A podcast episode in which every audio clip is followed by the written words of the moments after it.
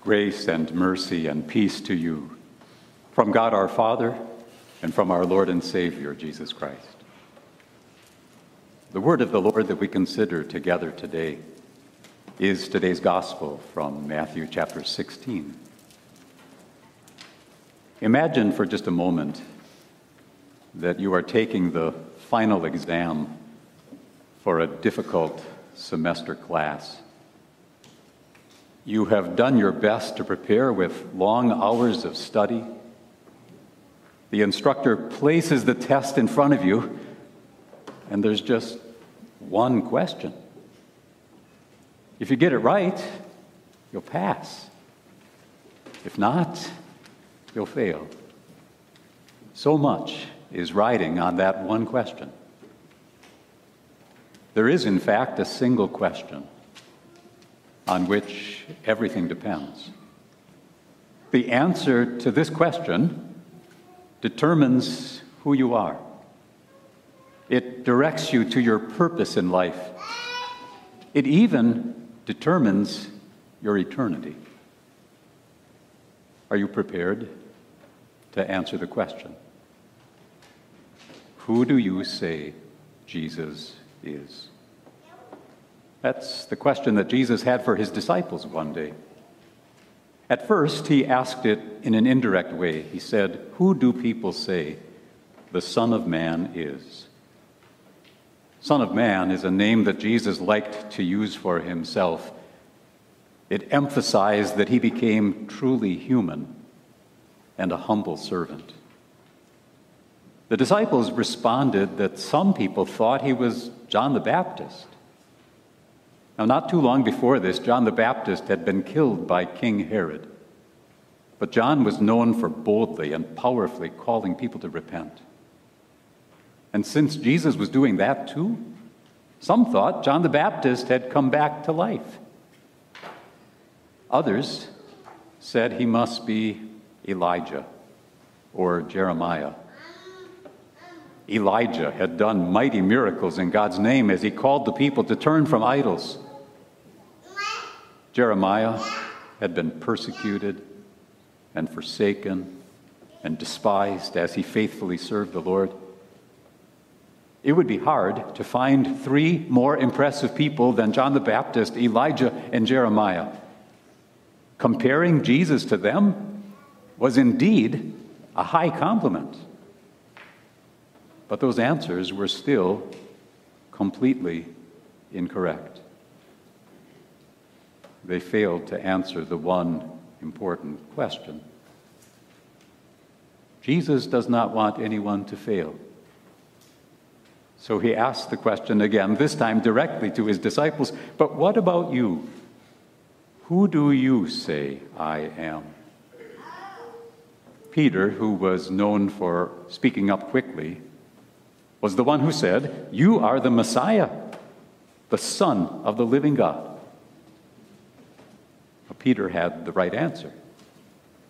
Who is Jesus? He's the Messiah, the promised, anointed, chosen Savior. And not only is he truly human, he is also fully God, the Son of the living God. Now, how did Peter get the right answer to that question? Jesus explained that only God the Father can convince someone that Jesus is the Son of God and the only Savior. And this fact, Jesus said, is the rock solid truth on which he builds his church. Every believer knows and trusts Jesus alone as Savior. This is the enduring cornerstone, the solid ground of faith, the truth to which every person in Jesus' church clings to by faith. As another hymn says, all other ground is sinking sand. So, what about you and me? Who do we say Jesus is? There are people in our world who say that Jesus was a good teacher who offers good advice to live by. Others will say he was a noble individual who cared for the poor and the marginalized. But if Jesus is just a good example for us to follow, where does that leave us? It leaves us on the sinking sand of our own failures to follow his example. And his example was perfect, sinless obedience to all of God's will. Anything less than perfection? That's a failing grade in God's book.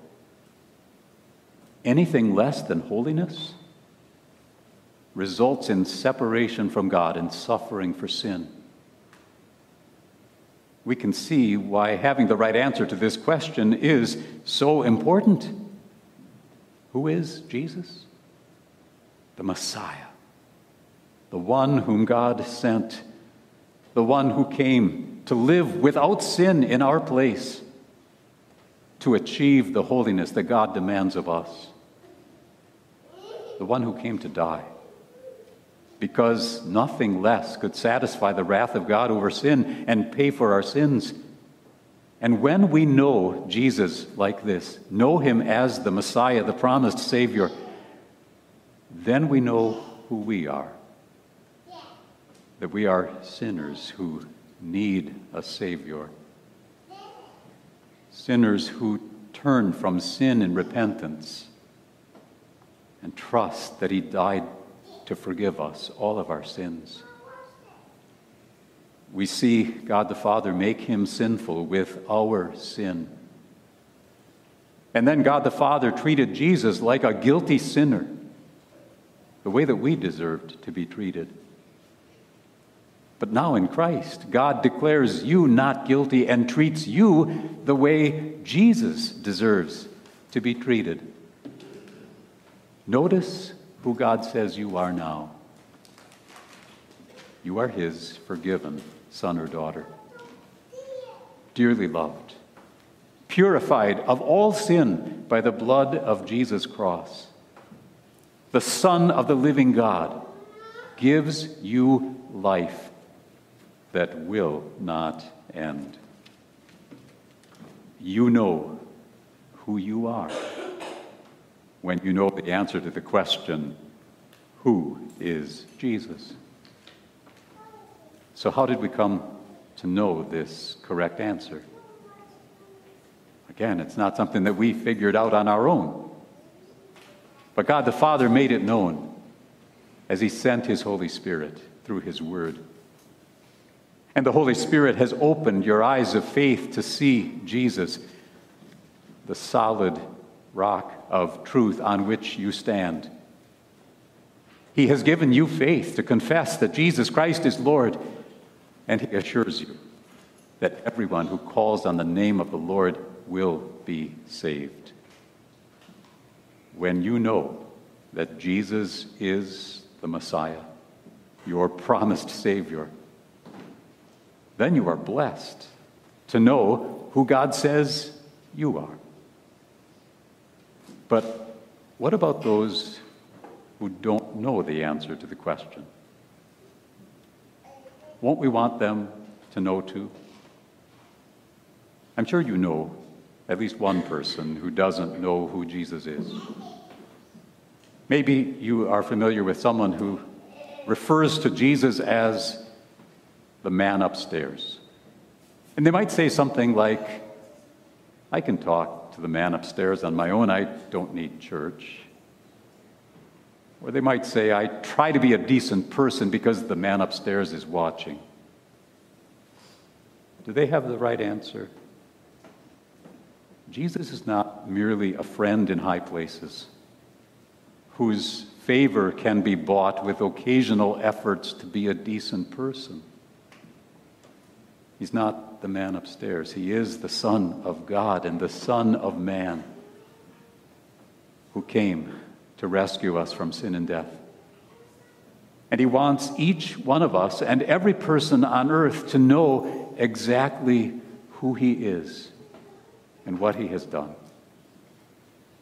And so that's why we hear Jesus say in today's reading I will give you the keys to the kingdom of heaven. Whatever you bind on earth will be bound in heaven, and whatever you loose on earth will be loosed in heaven. Now, Jesus spoke these words first to his disciple Peter. But he's not the only one to whom the keys to the kingdom of heaven have been given. After Jesus rose from death, he spoke these words. These words that give the keys that forgive sins or withhold forgiveness. He gave those keys to all of his disciples. And do you know who that includes? It also includes you.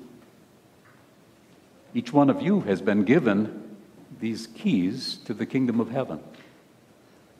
You have these keys that open the door to a life of peace and privilege as a child in the family of God in Jesus' church. You have these keys that will open that door that looks like a grave, but will welcome you to your eternal home. And when someone gives us keys, it's both a privilege and a responsibility. When your parents let you have the keys to the car, it was a privilege to be able to drive on your own, but also a big responsibility to drive carefully so that you and anyone with you would safely arrive at your destination. As Jesus has given us the keys to the kingdom of heaven, He wants us and others to arrive safely at the destination, safely in heaven. And the only way to arrive safely in heaven is to know exactly who Jesus is. To turn from sin in repentance and to find in Him alone forgiveness and life. And every time we confess, Be merciful to me, a sinner, God's key to heaven opens the door to God's unconditional, undeserved love.